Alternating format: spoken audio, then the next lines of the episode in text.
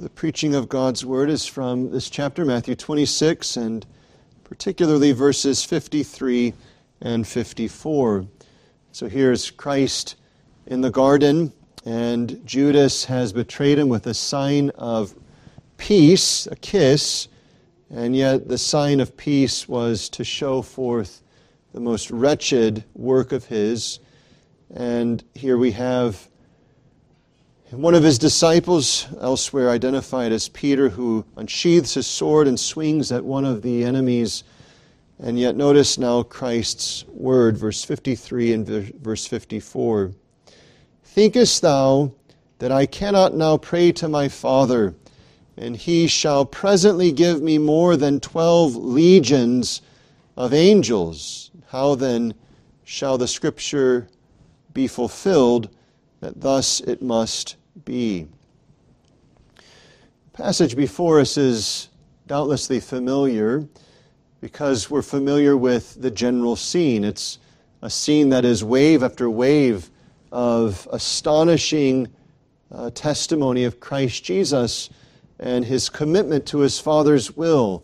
And so we saw the wrestling that he experienced in Gethsemane, that as all of his humanity is coming under the pain that is to uh, be presented to him with force and crying out for some sense of relief, yet is he uh, being one consciously to bring himself under submission. Oh, my Father, if it be possible, let this cup pass from me. Nevertheless, not as I will, but as thou wilt. Here is not his seeking of something else, but rather his bringing himself under and in submission to the wondrous will of God that he should undertake the suffering that was due unto his people. Well, time and again in this chapter, as well as throughout the gospel narrative, we see Christ Jesus committed to the work of saving his people. And you'll notice the context Judas is betraying him. He brings an armed guard, and it would have been no match, of course, to the few disciples with him. They would have been overtaken quickly. And yet, Peter, out of some uh, zeal, unsheathes his sword and swings at Malchus, the high priest's servant, cuts off his ear. And elsewhere, we're told that Christ heals this man and then speaks to Peter. And it's particularly these words that he uses in verses 53 and 54 that are for our attention this evening. Notice Thinkest thou that I cannot now pray to my Father? He says, Look, Peter and those with me, if I wanted out of this, if I desired to avoid this, I could simply call upon my Father, and in an instant, all of this would be removed. Notice the language that he says, And he, my Father, shall presently the idea is right now, immediately, give me more than 12 legions of angels. There's much to be made about the fact of the legions, these well trained armies, and the thousands that it represents. But notice, more than 12 legions. At one request, one expression, the Father would intervene and send angels right now. And yet, embedded in all of that is the fact that He isn't asking the Father for it. He's not approaching his father. In Gethsemane, he didn't say, Father, now send the angels. I know what's coming. He knew what was coming, and yet he was bringing himself unto the conscious embrace of it more fully. And now it has come. And notice why it is he doesn't shudder or shake or flinch. How then shall the scriptures be fulfilled thus it must be. Christ knew all that the scriptures testified of his suffering, of what he should experience, of the pain and shame and agony, all of it. He, of course, is the Word of God, personally so, and he is the one who revealed the very things that should come to pass. And yet, knowing these things as immensely painful, immeasurably so that it would be, yet he was committed to the completion of every jot and tittle of what was required by the Word of God. He will not flinch to the right, to the left, backwards, anywhere from what is ordained for him to incur. Notice Christ had means at his disposal, but he was fully committed to this work which procured our salvation. Now, this truth is beneficial in general, that we should see the unwavering commitment of Christ to undertaking all that is required for our salvation. When we see that, we see one who is incomparably loving of us. There is none who is so unflinchingly committed to our good as Christ is committed, as this proves and many other instances prove. But likewise, we as believers have an additional encouragement as we encounter in our experiences temptations and by our shameful commission and omission sin that then can start to build up this suspicion in our thoughts is it so that Christ is committed to me? I see how sins still are committed, when I see how I've stumbled to the right and to the left, when I see with what temptations I've been gripped, is there assurance that Christ is committed to me? And this is of no little help when we consider coming to the Lord's table. Because whereas the world is presumptuous and says, well, of course, I'm going to go, I'm going to partake, and I have this as my right, the conscientious partaker is aware that he has in himself no right to come apart from that which is given him by Christ. And so it is that which is founded upon Christ and his approach to us. And so to be assured of his commitment to our salvation is to secure unto us a great liberty of approaching near unto him with the sense of peace that he has purchased for us by the cross. Well, consider then this Savior committed to us by looking at two things this evening before closing with application. Firstly, the sufferings that were foretold.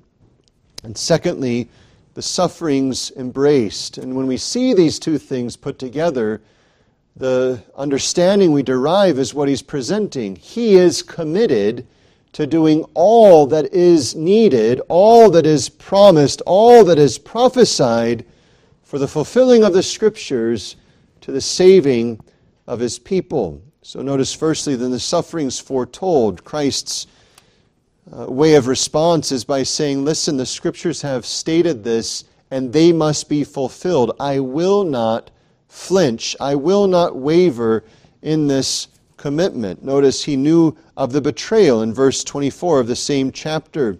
He says, The Son of Man goeth as it is written of him. Hear that language, written of him. But woe unto that man by whom the Son of Man is betrayed. It had been good for that man if he had not been born.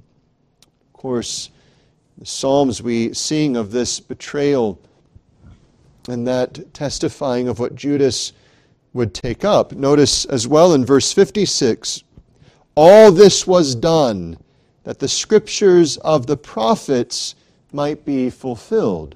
And so all that's transpiring in time, as recorded here, is what was foretold in time previous. And Christ, as not only the revealer of God, but as a student incarnate now of God's Word, was well aware of all of these details. We don't have the time to survey every prophetic testimony of what he should suffer, but we've already had some before us. So if you look back at Psalm 22, you have some of the sufferings that were fulfilled. And so when Christ says that he's committed to these things being fulfilled, know what he's talking about. So if you look at Psalm 22, you can see a handful of these things. In verse 1, the epitome of it all, his being, as it were, uh, uh given to himself to undertake all of the misery and agony of being made sin. My God, my God, why hast thou forsaken me? Why is it that you aren't supplying relief and comfort and peace and so on. Why is my soul overwhelmed with all of this agony? Why is my body handed over to nothing but pain? Some of you know something of pain, some intensity of pain, even. And some of you have chronic pain, perhaps. But no one has the pain that Christ had while on the cross agonizing pain to his body. And what made it worse than any other pain was that his outward pain was likewise joined with the inward pain of he who was of such nobility and purity and holiness as to now be face to face with sin, and for that to be reckoned unto him, and for his soul to be made an offering for sin, that he should undertake in himself all that was required. Notice as well in this psalm, verse 6 But I am a worm, and no man, a reproach of men, the praise of angels, the delight of the Father is now made the reproach of men. And so we saw that in our reading from Matthew's Gospel that he who is the Son of God, think of this, the high priest says, I adjure thee by the living God. If we step back and look at that, here's the high priest speaking to God incarnate and saying, I adjure thee by the living God. If you're the Son of God, tell us. And he says, You've said it, and I tell you that you'll see me, the Son of Man, at the right hand of the Father, and coming in glory, and so on, as elsewhere testified. And what does the high priest do? He rips his clothes and says, This man has spoken blasphemy. He accuses the Son of God of the most wretched sin there is blasphemous idolatry. All of this is part of his suffering, and he's left to himself. He's delivered over and suffering immensely. Notice in the same psalm, verse uh, 11, he cries out, Be not far from me, for trouble is near. Notice this expression, there is none to help. Verse 14, I'm poured out like water, and all my bones are out of joint. My heart is like wax, it's melted in the midst of my bowels. And if we were to survey and consider all of these expressions, it is testifying of the immensity of our Savior's suffering. And he knew these things. You know, there are things that we might, quote, sign up for, having a little sense of what it might be like but not really knowing the fullness of what it is until afterwards. So you hear this of young men as they sign up for military and they think, well, you know, we'll become heroes and whatever else, and yet they go into active service and then they see the horrors of mutilated bodies. They hear the shrieks of people that have been shot through. They have the terror of bombs exploding all around them, coming under fire, and realizing that they may never return and that some whom they've uh, been friends with for the past number of months have now died and have left behind a wife and a mother and other such things. And now they're gripped with the horrors of war. They signed up for it and they had a romantic view of it, but all of that comes shattering down when they experience it. We can sign up for things thinking ourselves sufficient when we don't understand how immensely difficult the thing is. But here's the thing Christ knew to every detail all that he should undertake. He knew every aspect of suffering, every physical dimension, every spiritual dimension, every relational dimension, all of it, everything. There are some, and Oh, what difficulty it is that we know some of this. There's some who on one day stand before another and say, I take you to be my husband, I take you to be my wife. And everyone standing at that moment understands, well, it's possible perhaps this person won't keep his or her word. But they don't anticipate that the person won't. And if it comes to pass that that person doesn't, the immensity of shame and hurt and pain that grips that one is such that doubtlessly, if they had known that was going to take place before they took the vow, they would have said, I'm not going to go through it because the pain is too much. I can't bear it. And yet, Christ knew all the sufferings that he would undertake. And this is but a part of them. You'll notice in Psalm 69, you can see other aspects of this suffering as well. Psalm 69, the scriptures must be fulfilled. What must be fulfilled? Even this, verse 2 I sink in deep mire where there is no standing. I am come into deep waters where the floods overflow me. I am weary of my crying, my throat is dried, mine eyes fail while I wait for my God. They that hate me without a cause are more than the hairs of mine head. They that would destroy me, being mine enemies wrongfully, are mighty. Then I restore that which I took not away. It goes on, notice verse 20 reproach hath broken my heart, and I am full of heaviness, and I looked for some to take pity, but there was none, and for comforters, but I found none. They gave me also gall for my meat, and in my thirst they gave me vinegar. Well, we could multiply instances throughout the Psalms, but notice one portion well familiar to you in Isaiah 53, and you can see this even more so. Verse 5 it is that he shall be wounded for our transgressions, bruised for our iniquities. He shall suffer chastisement, he shall endure stripes, he shall indeed have iniquity laid on him. He will be oppressed and afflicted, and he will be brought as a lamb to the slaughter, and so forth, being made, making his grave with the wicked and so on.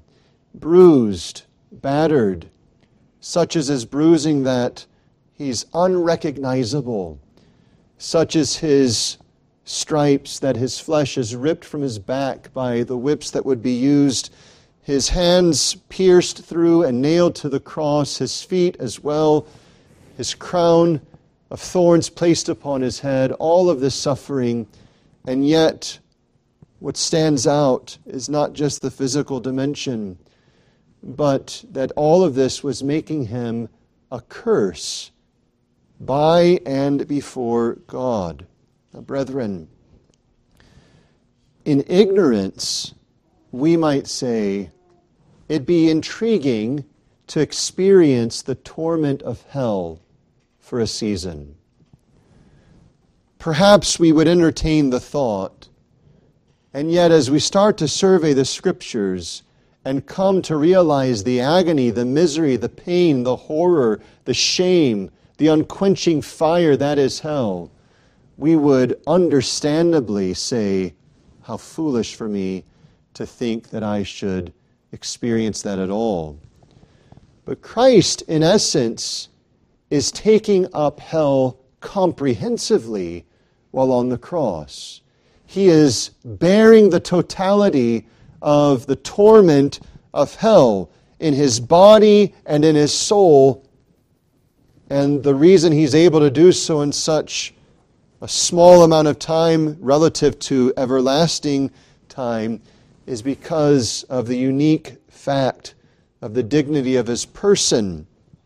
And yet, we ought not underestimate that all of these sufferings are real. They are truly and pointedly painful, and he knew every aspect of what should come to pass. I imagine that parents, if they have their children turn against them in such open and blasphemous thoughts, have the mind coming, the thought coming, you know, if I could go back in time and this not be changed, would I want to have that child because of the agony that they've brought to me? Now, we don't know the answers to these things, but the point is this we, when face to face with pain, flee from it. We would rather evade it. We would rather skirt by it. We would rather find a way to shorten it, to lessen it, to somehow reduce it, to somehow make it more manageable. We're told in the scriptures give wine and strong drink to those who what? Are in the midst of suffering, that they may forget their misery. We find ways, as it were, to cope. And even on the cross, as is testified, he's given a drink that would deaden the pain. And yet, so soon as it's put to his mouth, he turns from it and says, I will not reduce these things because I am committed to the fullness of suffering that is required by the Scriptures. But we must ask, why are the Scriptures requiring this? And the reason, of course, that the Scriptures are requiring this is because sin demands it. Sin demands this torment. Sin demands this agony. Sin demands this punishment. Sin demands all of it. And here's the wonder the sufferings foretold are foretold of a Savior who would undertake them in our place for his people. And so these sufferings are being foretold not just generally, though we can derive some things regarding hell from the sufferings he faces. Think of it, he's isolated. Hell is no social place. It is isolation in agony, misery and pain unending. He is shamed, publicly ridiculed, and hell is the place of unending shame. He is pained, body and soul. And so is hell, the unending pain of body and soul. But all of that being true, the fact is, the scriptures he's referencing are not just scriptures regarding, as it were, the coming reality of damnation, but as it is, damnation that he should undertake, the sufferings he should suffer. And who is it that's suffering? It is the Lord Jesus Christ.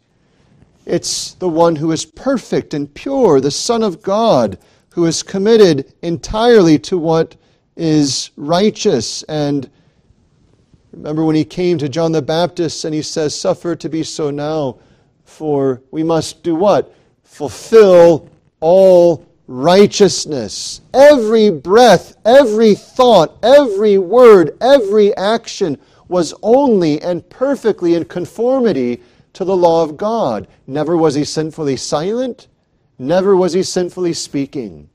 Never was he sinfully, you know, just mulling over thoughts of things done against him and complaining. Never was he just wiping his hands clean in frustration. All was perfect with Christ, such that he is the spotless Lamb of God. And the scriptures foretold of him. And he says the scriptures must be fulfilled. These scriptures which were foretold are by him, secondly, uh, the sufferings which are foretold are by him the sufferings which are embraced. The legions of angels stood ready. And what a scene that conjures up in our mind to see them in stately battle array with flaming swords of fire, ready to be unsheathed, waiting for the word, at which word they would instantaneously arrive for the deliverance of their King and Lord. And though they were ready and able, he embraced all the sufferings to come. He doesn't receive of the angels aid, he doesn't receive of his disciples aid, he doesn't receive of what he could have asked of his Father. But instead, unwaveringly, he stands embracing every moment of suffering. But, brethren, this actually began well before. So you'll notice in Psalm 40, a psalm which is very dear, of course, to us because of its testimony of the Lord Jesus Christ, and which is in part quoted in the book of Hebrews holds before us Christ in verse 6 Sacrifice and offering thou didst not desire. Mine ears hast thou opened. Burnt offering and sin offering hast thou not required. Then said I, Lo, I come.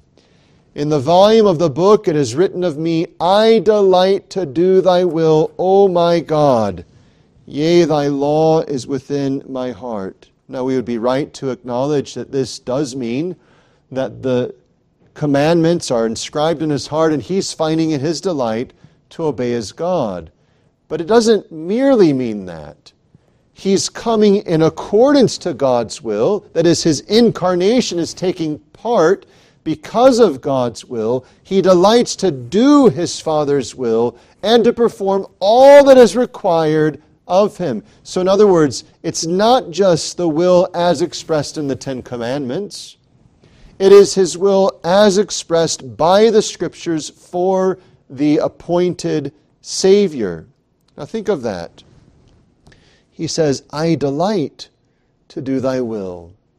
He comes to his incarnation with a readiness and a desire to fulfill all that's required. You know, in this world, you could take someone who's been raised up through all of the different uh, strata of uh, society and to take one who has uh, risen up quite high and to say, you know, we're going to cause you to live for a year in the slums of some back uh, part of a third world country. And you're going to experience the miseries of that life. You're not going to have any special treatment. You're not going to have any recourse to anything that they in the slums don't have recourse to. And it would be hard to find and even to think to find someone who would say, I'll do that. They'll leave their, you know, enormous wealth, they'll leave their many privileges of health and strength and nourishment and other such things and live for a year in the midst of the slums of some third world country. But here is something infinitely more. The Son of God eternal, who is the delight of his Father and in fellowship with the Spirit, and is the object of the praise of the angels, unendingly so, willingly says, I will take to myself this lowly nature of dust, and in that lowly nature of dust will I fulfill all that's required. And what's more, I delight to do it. Now, you'll see two things coming together. It's not as if the Son is saying to the Father, You're cruel and wicked to desire the damnation of sinners. The Father's will is to appoint the Son to be the Savior. And the Son is coming gladly to do it. He doesn't have to be, as it were, uh, tricked into it, he doesn't have to be reasoned into it. He delights to do the will of his Father. And so it is, he enters upon all the sufferings of it. So the children will remember as we, a few weeks back, spoke of the humiliation of the Lord Jesus Christ and the various steps that he was born in a low condition, ultimately to being dead and buried and remaining under the power of death for a time. All aspects of the humiliation, all of the shame, all of the sufferings, Christ says, I delight to do it. Now, it raises the question why is Christ so committed to the will of his Father that the Scriptures should be fulfilled? Why is it that the Scriptures testify and he gives evidence of delighting to do the will of his Father? Well, one reason is embedded in that. The Scriptures are the revelation of the will of God. And you'll remember his disciples found him and they hadn't eaten, and he says, I have meat and drink that you know not of. My meat and drink is what? To do the will of him who sent me. He lived by his Father's will. He delighted as life itself in his Father's will. And this, of course, is to be made increasingly the experience of his people, that we are to learn what it is to live by the will of God, to find this to be sweeter to our taste than honey from the honeycomb, to be as nourishment to us and our souls. And oh, what a delight it is as the believer grows and day by day is experiencing a bit more of that. But what we have by degree at best, Christ had in perfection from the beginning. So we get things out of order, right? We have to eat, we have to drink, and this is, of course, right, lawful, good, and to be enjoyed. However, we often get the order off and we put our physical needs ahead of our spiritual needs. And so, this is one thing that Christ is correcting again and again in the scriptures. And so, in the Sermon on the Mount, what does he say? Seek ye first the kingdom of God and his righteousness. Well, he says that after he says, Take no thought what ye shall eat, or what ye shall drink, or wherewithal ye shall be clothed.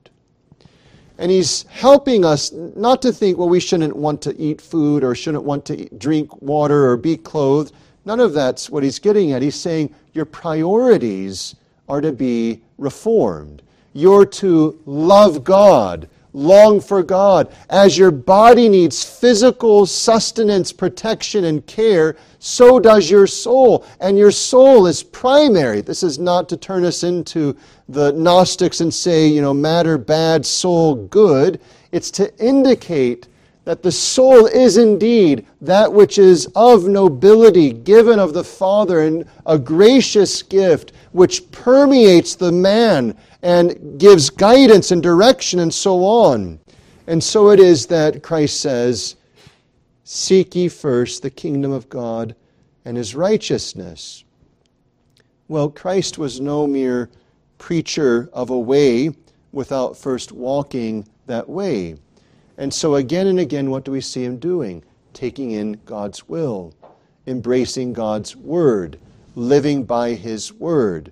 When he's faced with temptation by Satan, he answers by God's word. He overcomes by God's word. He's living by God's word.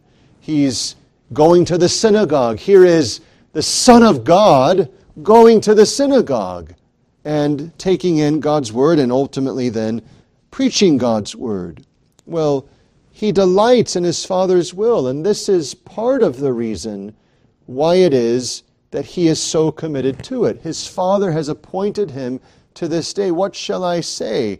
God, deliver me from this? But for this purpose, this hour, this time, have I come. This is the per- point. This is the purpose of my coming, that I should embrace these things long before you can conceive, in all eternity, in the perfect fellowship of the eternal Godhead, Father, Son, and Spirit without time, without process of time. The Father, Son, and Spirit were there delighting in this plan of salvation. And for eternity, the Son has been saying, I delight to do it. And now the time comes, and Christ takes all of the agony and puts it upon himself and says, It is now.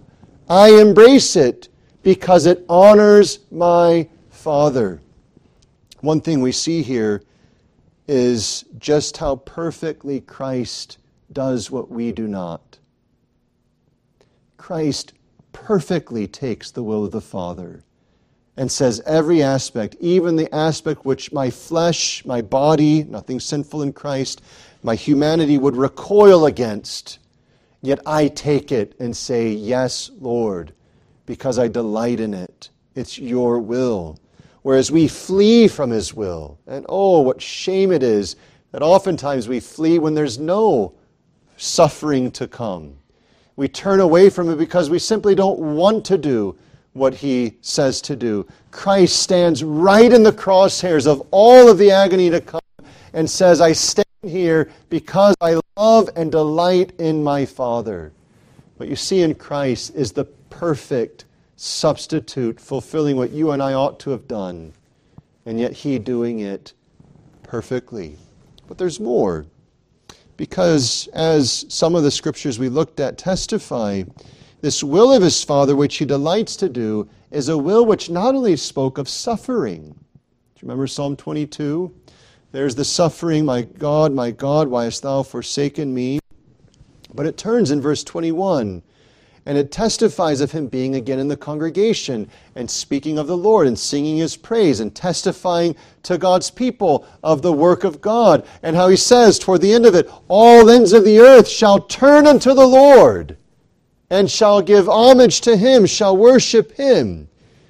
Why is Christ embracing the suffering? Well, look again at Isaiah 53, and you can see just with what great clarity this is presented to us. Christ is suffering. He is the suffering servant. This is my servant who shall deal prudently. Verse 13 of Psalm of Isaiah 52. He'll sprinkle many nations and so on. But notice all of this suffering comes to this point in verse 10. It pleased the Lord to bruise him. He hath put him to grief. But oh, look, when thou shalt make his soul an offering for sin. He shall see his seed, he shall prolong his days, and the pleasure of the Lord shall prosper in his hand. He shall see of the travail of his soul and shall be satisfied. By his knowledge shall my righteous servant justify many, for he shall bear their iniquities. Here's the point the scriptures don't only speak of suffering, they speak of suffering for salvation, and they speak of salvation of his beloved people. In other words, the scriptures testify of the one suffering, suffering in the assurance that he is going to make the payment for his people that they should be saved. We see this in John 17 in the prayer. He's not praying for the world indiscriminately. He's praying very clearly for those whom the Father gave him. I pray for them. I pray not for the world, but them whom thou gavest me. And he prays, and think of this Father, I pray that they would be with me, that where I am, they may be with me, and behold my glory. This was before his suffering. He knew of these things. He delighted in these things. He delighted in the people for whom he was suffering and for whom he would lay down his life. And he laid down his life and endured the suffering, the shame of the cross, despising the shame of the cross, as Hebrews tells us. For what? For the joy that was set before him. Now, it would be right to say there is this infinite joy of the Son and the Father's will being done. And all of that's true. But embedded in the Father's will is his love set upon a people who would be. Saved. Christ loves that and delights in that. And so he embraces this suffering in love to his Father and to his Father's chosen ones. He delights in his people whom he is suffering for. Now, we can't be with any perfection assured of what we would do, but it's almost a natural instinct for a mother or father to be willing to run into the pain that their child might face and suffer it for them instead of their children. And so this comes up. You know, a child hurts themselves, and a mother will often find themselves saying, I wish it were I that were suffering instead of you or a disease is upon a loved one, and a father says, Oh, son, if God would, I would be the one willing to take up this disease instead of you. There's something there. Why? Because there's something of love there. Well, here is Christ who loved and loves the church, his bride. And he says, I will fulfill this because I love you. What's his point? He is embracing the suffering here because he is embracing his people in love. He's taking his people, as it were, and saying, I am thy salvation. I am become thy salvation. I am thy strength. I am thy song. And he is the one who delights to embrace his people and the suffering his people deserve. Thus, by embracing this, what is Christ doing? He's securing the benefits which the Scriptures speak of. The Scriptures tell us that there are benefits to come to us. By the knowledge, my righteous servant shall justify many. Well, the justifying of many doesn't come without Christ embracing the suffering and all agony. The uh, eternal life and dwelling in heaven that's promised doesn't come unless it is that the Christ, the Son of God incarnate, suffers in all of these appointed ways. And Christ is expressing this, yes, Father, as you will, and as it will be for their good. And what we see here is the perfect illustration of one who perfectly loves God and perfectly loves his neighbor. Everything in perfection so clearly testified. Christ shall be exalted, so it is. Again and again in the scriptures, Psalm 16 speaks of, of course, how it is that he shall be brought to the right hand of God. And his return testifying in various places in the scriptures as well. All of that comes after the suffering. So when Christ embraces the suffering, he's also embracing, notice this, this passage even says this. It doesn't say simply, you know, how then shall the scriptures of my suffering be fulfilled? But how then shall the scriptures be fulfilled? And embedded in that is everything that the scriptures testify is going to come to pass. That thus it must be. Yes, it must be that I suffer now, but that's just part of what is to come. And so it is that Peter, of course, in his sermon in the book of Acts, will testify of Christ rising from the dead as prophesied in the scriptures. And so here Christ is saying, This part is necessary. I give myself to this because there's also more to come that will be fulfilled by me as well. In other words, if you see the pattern, you don't see a Savior who was committed to the will of God for our salvation. You see, rather, the testimony of a Savior who is committed to the will of God for our salvation. What does that mean? Well, it's true. He was committed to the suffering, and he's fulfilled that. And what a blessed testimony upon his lips to tell us thy, it is finished. My suffering, atonement's made. Yes, I must be buried and redeem indeed my people from the grave, but I've made payment. My blood has been shed, and now I've died in their place, and am yet to arise in due time. It is finished. He's made atonement, and oh, blessed atonement it is. But in doing this, he is looking as well to all aspects of what is promised and prophesied to come to his people.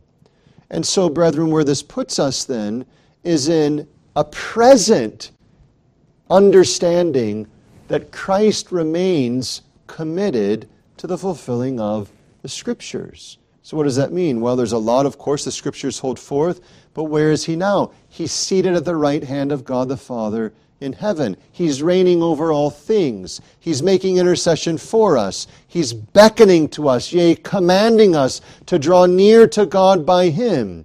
He's promised that all that we stand in need of shall be provided. And all of these words, understand what Christ is helping us see, must be fulfilled.